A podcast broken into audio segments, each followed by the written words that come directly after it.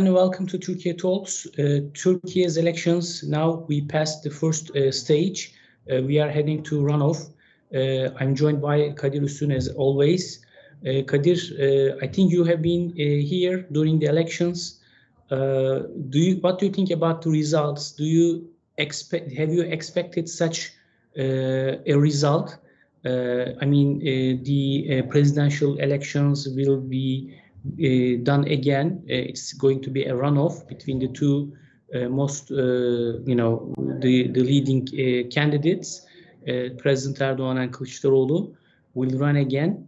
and also in the parliament, we have seen that right-wing votes dominated. So uh, let's start with the uh, let's start with the uh, presidential elections first. did you expect this result? This result is better than I expected for President Erdogan. I expected uh, a much closer race, maybe one or two points between the two major, main cam- candidates, especially because the fourth candidate, uh, Muharrem İnce, had pulled out, and you could you would expect his voters to uh, go to Kılıçdaroğlu, at least most of them. Uh, but that doesn't seem to have happened. Uh, President Erdogan was just shy of the 50%. Uh, I think it amounts to something like 300,000 votes or something like that. So it wasn't a lot more that he needed, but a very comfortable margin, uh, more than about two and a half million votes, uh, you know, difference between the two candidates and uh, that amounts to something like 5% difference. So President Erdogan is heading into the second round in a much more much more comfortable position and I expect a much wider margin because the opposition is literally in disarray. Um, they're oscillating between uh, kind of, you know, blaming various things, even claiming some election fraud that doesn't seem to have happened in a, in any significant way. There are always mistakes in you know adding up numbers and etc. And they're you know the way they ran their election campaign on that day. Uh, I I can't find the words, but I'm sorry to say this, but it was literally dismal. You know, they the the mayors Istanbul mayor and Ankara mayor appeared in front of TVs early on and claimed that you know they were ahead, uh, whereas you know there was no evidence for that.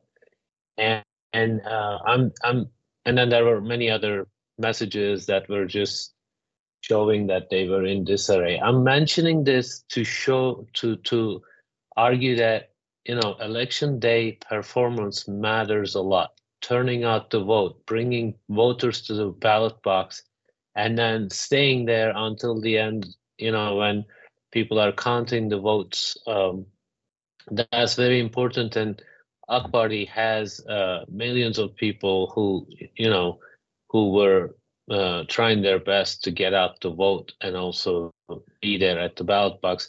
I also want to mention like there's a lot of speculation outside the country. They just don't understand the election system. In this election system, it's really, really extremely difficult, if not impossible, to uh, do widespread fraud. Um, there is, you know, 190,000 ballot boxes. Each ballot box has all the party members' representatives and they have officials who are supposed to be non-partisan. They are appointed by the state paid for by the state. And you have uh, volunteer ob- observers from you know all parties. And in major cities where most of the votes are these ballot boxes are being protected by like often dozen people. And i was you know i was i went with my sister who was going to vote and I saw things happening in action. And you know, there they check your national ID card. Uh, in the U.S., for instance, that's the whole other debate. Um, they should check your national ID card. Uh, you know, they give you your ballot. You have to, you know, mark it, put it in an envelope, uh, put it in the ballot, and then when it's opened, all party members have to approve how you know agree on a sheet of paper that yes, these are the numbers of votes for each party, and then they have to sign it and uh, and then seal it, seal the ballots ballots, and then report it to the high edu- uh, you know election council, uh, which tallies up the numbers. But the parties themselves also get those numbers because everybody is taking their pictures, those receipts, and tallying them up. Um, that night, you know, CHP uh, promised a website where you can go in and check your own election district to see the numbers, but they couldn't even get that website up and running. And at the end of the day, uh, it was um, basically um, seal of approval for President Erdogan in a in a serious way. Basically, you know, uh, Kılıçdaroğlu's campaign lacked a clear message. They said many many things. It didn't add up to a coherent message. Kılıçdaroğlu's candidacy itself was in dispute. Uh, in dispute meaning his own coalition partners didn't think that he could he was electable um, and that was a big debate.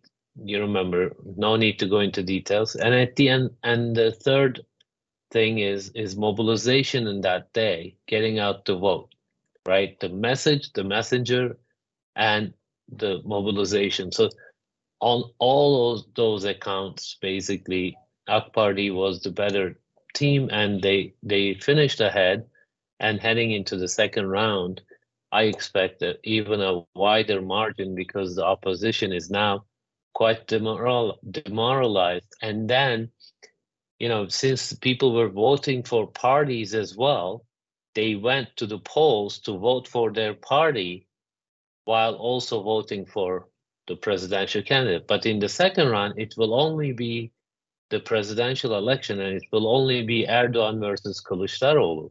So many people will probably not show up because their party's emblem is not on the ballot box. And then, you know, you will see AK Party people motivated to give Erdogan a really big win. And what is sad also, I'm sorry, I'm keeping this long, but past several days I've made so many observations, took so many notes.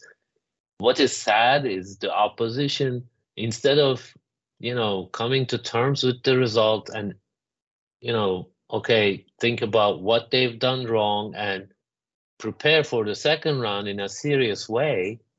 They're raising issues of, you know, irregularities. They're raising issues of, you know, blaming, trying to use harsh language.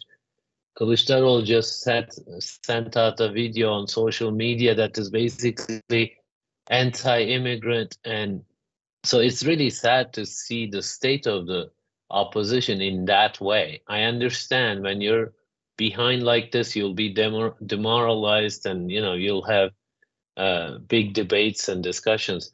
But they, uh, their mistake was probably to get everyone to believe that they were ahead and they were going to win anyway, comfortably, but if they prepare themselves, prepare their voters for the scenario that it's going to go to the second round, maybe they wouldn't have been de demoralized this much. So these are my observations, Bora. Sorry, made it so long. But you brought it to uh, the point that I was uh, going to talk actually. Uh, the expectation uh, of the opposition was shaped uh, through uh, opinion polls during the last couple of months, actually during the last maybe a few years, every week we have seen a new opinion poll and uh, now it is clear that most of them uh, were uh, done not in a scientific way or you know they were not credible enough and they were not reflecting the reality in the ground on the ground actually they were more manipulative they, the aim was to shape the public opinion uh, and create the image or the perception that the opposition is winning. And I think uh, by using them as uh, not a reflection of the situation, but as tools to, uh, I mean, part of the campaign. Actually, uh, the opinion polls were part of the campaign, uh, and this misled uh, the uh, opposition leadership as well. there was a cycle. I tweeted about that. You know, you have an opinion poll showing the results as you wish. news websites they published it they uh, delivered to it to everybody. Uh, some uh, journalists you know they talked about that and they uh, created an image uh, to you know convince people that you know we are the winning side. So uh, and this also was reflected to political leaders speeches then you know we have the situation so i think most uh, of the opposition uh, members or supporters or voters, they were shocked that night when they saw uh, President Erdogan was leading, and also they probably shocked when they saw their party is not gaining votes. You know, CHP uh, got similar votes as they did five years ago, despite many problems. You know, uh, as all of us know, we suffered a, a pandemic. Uh, you know, global economic crisis also affected Turkey. Uh, the earthquake, war against terror, we suffered as Turkey. We suffered a lot of stuff. So in in in in a political life, in such country, you expect the opposition winning uh, more votes, but it didn't happen. Uh, so I think this should be the subject that the opposition, uh, you know, would be discussing these days uh, as we head to the next election. Uh, about the runoff. Yeah. Go ahead. About about the runoff, uh, I was going to ask you about the 28th of May, but if you have something to say, please go ahead. Yeah, I just wanted to mention the polls. Uh, you know, polls can be wrong. That happens everywhere in the world. But some of them are cl- clearly manipulative, like you said. And then a lot of them, I think, uh, they relied on certain frameworks, and you know, maybe they need to de- definitely check their uh, sampling. They have to check their methods. Uh, but you know, the last couple weeks, uh, when you know, AK Party has something like 11 to 12 million registered uh, members, you know, and they kept registering people for the party until the last minute. That ground operation is is huge. People don't appreciate that or don't recognize it, and I think when you uh, when pollsters ask people, they're not necessarily hiding the their beliefs in Turkey. I think they do speak to these people, but it's just probably there's a problem with you know reaching some of the voters like MHP voters or some out Party voters uh, in the way that they should. And um, you know, mobilization really matters, and that uh, for the opposition, it is a huge mistake to believe the story that you're telling before that story actually happens, comes to true. And in this case, that's what happened, right? They they said uh, Erdogan, because of all the mistakes he's done, that's their rhetoric and their you know uh, election campaign was built on this. All these you know uh, problems you mentioned, earthquake, uh, recovery, the economic problems, and etc they thought those would be enough to for the government to change but anywhere in the world political science, scientists will tell you that the power changes hands only if the electorate believes in a better alternative in this case people were not convinced that you know Kılıçdaroğlu could solve these problems and Kılıçdaroğlu's party got 25% of the vote, Bora. Uh, can presidential candidates party parties votes should increase, not decrease that much, right? Or at least I I was just surprised by them something, you know, I expected at least 28 to 30%, if not more, because, you know, Kılıçdaroğlu's candidacy should give them a boost, but it didn't. And they, they, they did, they also put, you know, smaller parties candidates on their lists, which means CHP ends up with 12 uh, net loss in the count of uh, MPs. So um, pro- probably they calculated that they were going to get a big win, and those won't, weren't going to matter. Those numbers were going to be different. But like I said, you can't start believing the story you're telling before that's you know that dream transpires, uh, and you need to put you know you you really need to get the ground game running. You need to be everywhere. And you know we saw we've seen in social media anecdotally we i've heard it from many people. They they say like chp people didn't come here. So that's a that's a big uh, uh, draw for them. Um, yeah. The the new parliament actually uh, some numbers have changed but the uh, nature of the parliament didn't. As you mentioned still the People's Alliance, the ruling alliance, uh, they have the majority uh, in the parliament. So even if uh, Kılıçdaroğlu won the elections uh, in the presidential race, uh, he wouldn't be in control of the uh, parliament. So probably in Turkey, many people say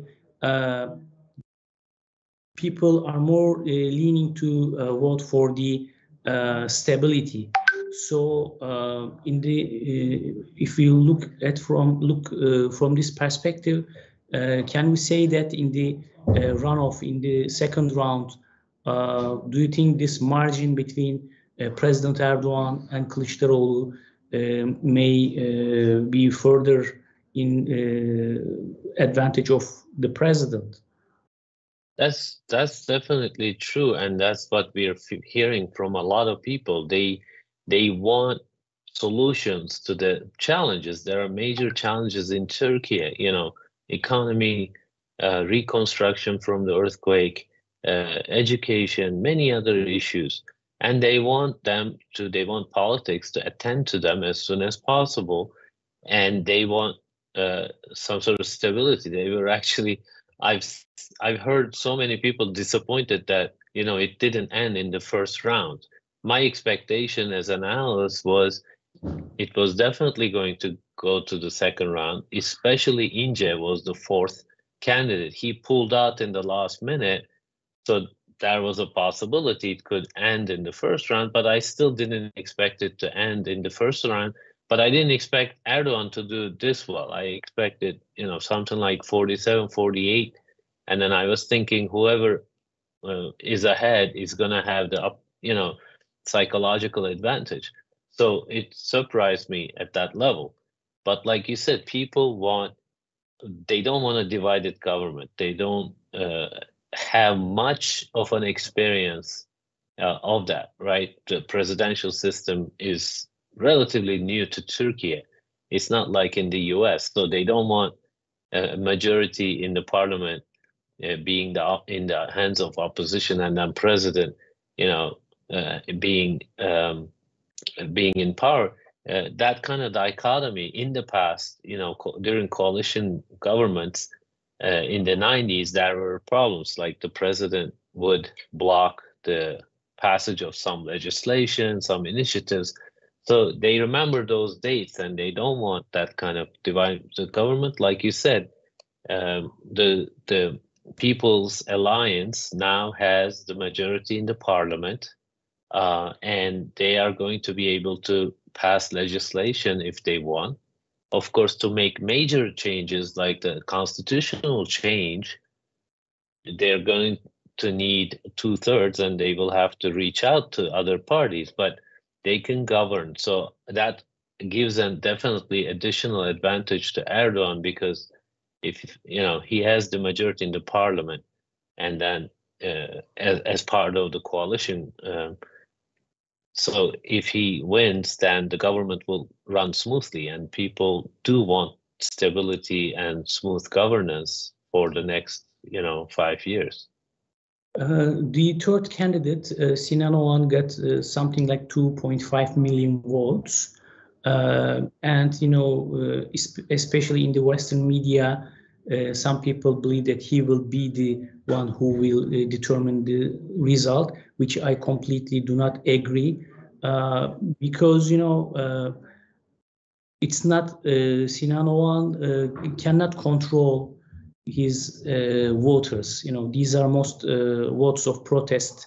Uh, these were the protest votes, mm-hmm.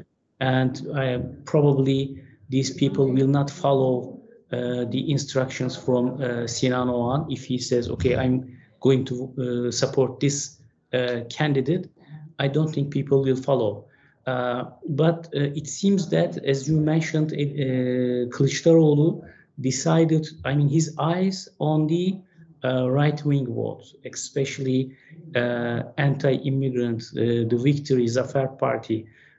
but he got 1.4, the votes of the party, we, whose platform is sending Syrians back home.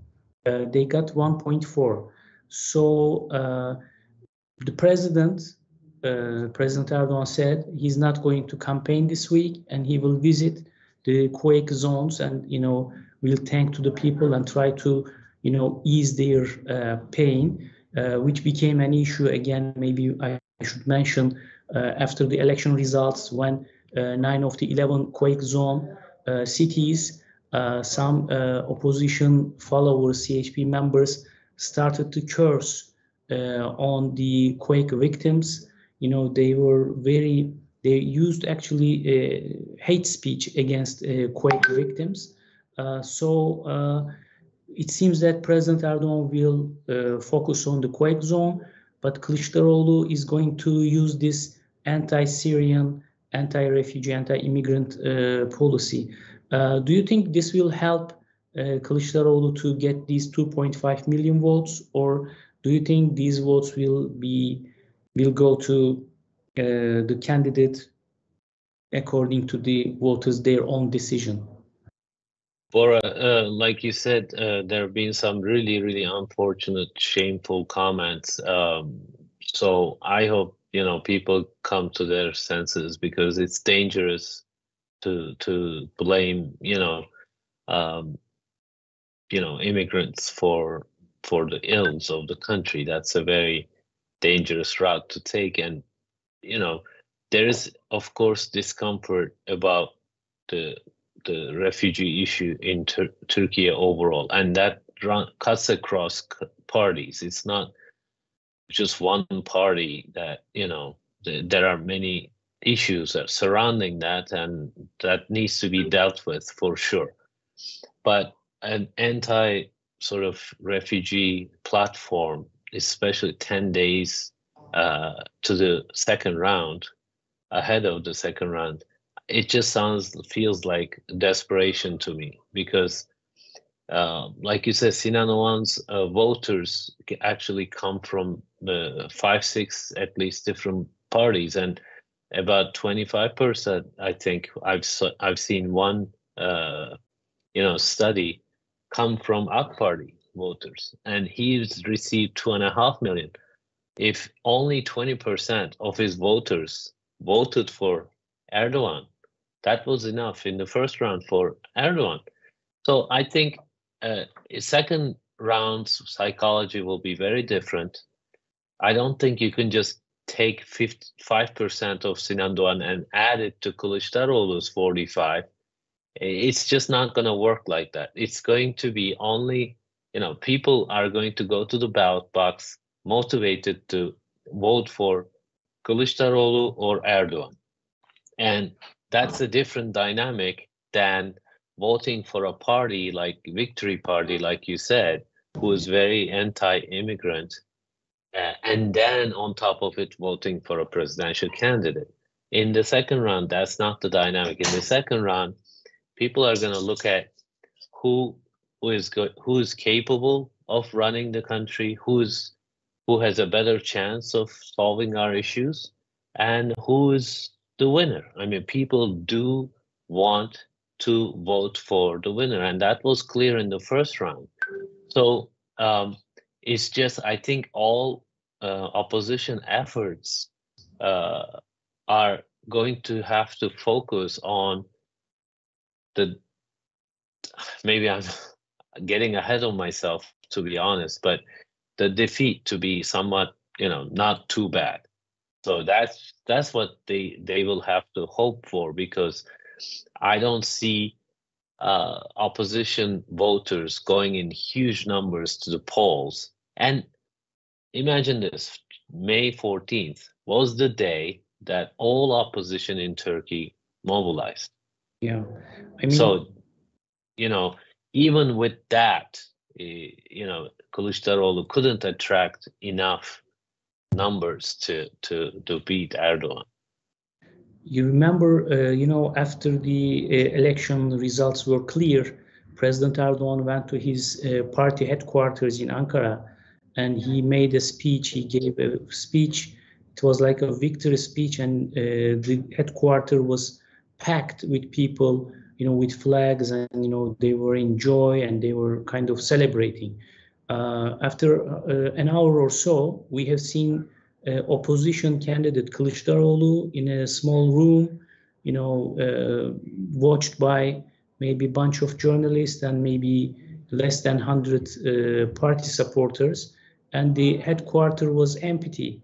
The uh, headquarters, there was no supporters, uh, there was no joy. So it was, when you look at those two pictures, uh, on the one side it was a winner picture and the other side we have seen a loser picture so i think as you said uh, it will be very difficult for the opposition to you know uh, bring people to the ballot box plus you know uh, Kılıçdaroğlu was supported by former HDP this uh, green and left party uh, you know these people went to vote for their party as well.